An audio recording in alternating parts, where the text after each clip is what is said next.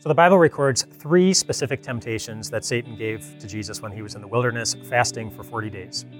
Uh, the temptation to turn a rock into bread, the temptation to uh, jump from the temple trusting that God will catch him, and the temptation to bow down to Satan for, um, for the reward of getting all the, all the kingdoms in the world.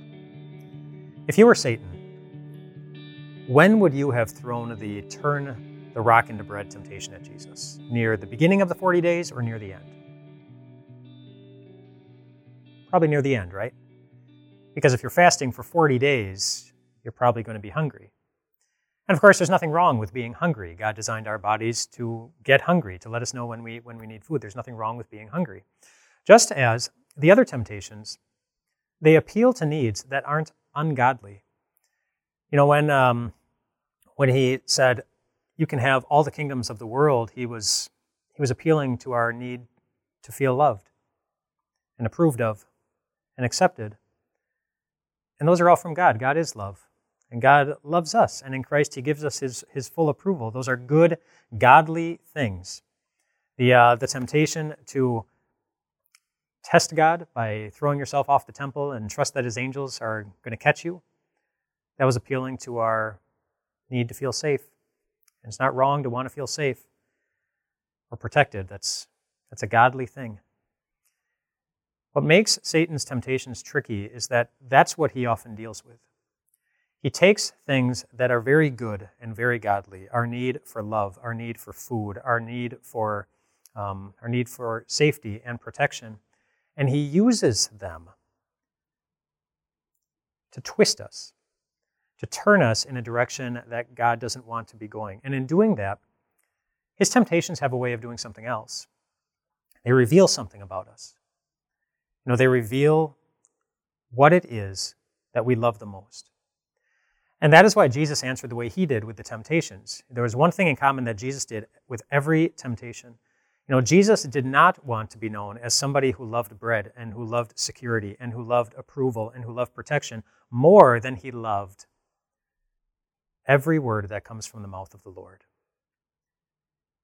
He wanted to be known as somebody who loves God more than anything. And he showed that by hanging on to every one of his words, which is something that both he and his disciples did very well during their ministry. Do you know how many times Jesus quoted the Bible during just his three years of public ministry on earth? 78. 78. And do you know how many times his disciples quoted some other part of the Bible during their during their ministry as it's recorded in Scripture? 209.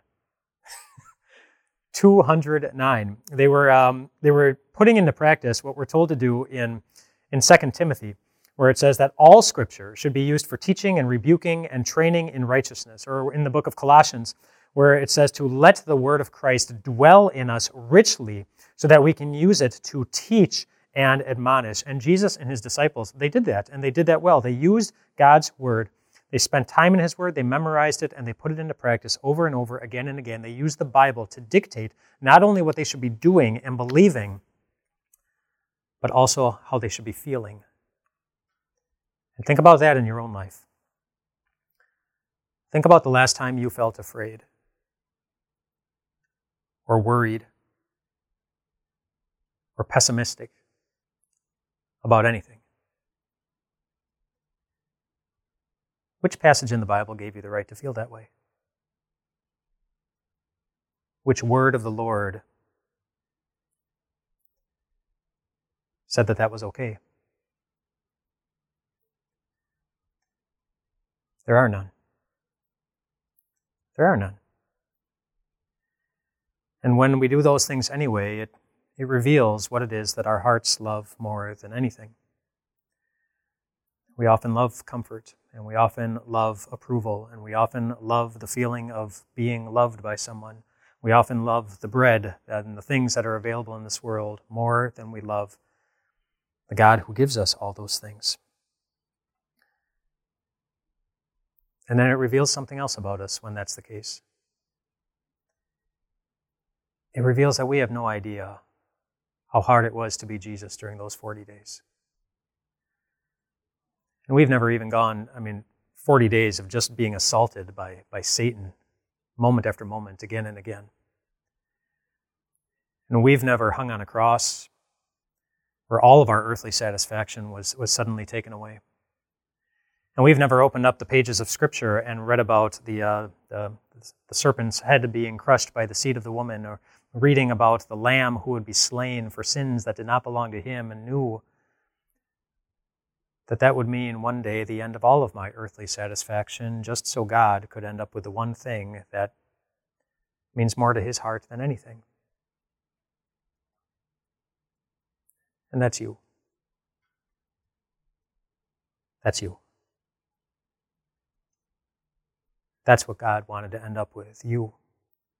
Your forgiveness, your salvation, your ability to walk through life, knowing that one day your heart and soul and everything that you are will be satisfied in all the most perfect ways. And the only person, kind of person, who could give that to us is somebody who really didn't care all that much about his own satisfaction as much he did as he did care about the word of the God who wants you by him. And Jesus did. Which is why the Bible says, Do not fear, for I am with you. Do not be dismayed, for I am your God. I will strengthen you and help you. I will uphold you by my righteous right hand. That's why Jesus said, I know my sheep, and they follow me. I give them eternal life, and they shall never perish. No one can snatch them out of my hand. How do those words from the mouth of the Lord make you feel? Probably pretty good. And that's the strength that we find from the Word. That's the truth that we base our lives on, along with this one. In this world, Jesus said, you will have much trouble.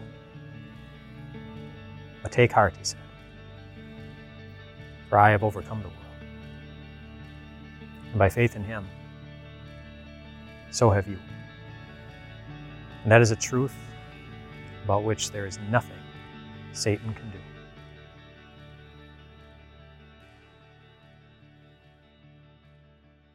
Hey everyone, Pastor Mike here with Time of Grace. Uh, thank you so much for checking out our podcast, and we'd love for this podcast to be a blessing to you in the days to come. So if you could share this podcast, subscribe so that every episode ends up in your feed, or just leave us a review, we would love more and more people to hear this message so that their lives can be surrounded and blessed by the grace of God. Thanks again, and have a wonderful day.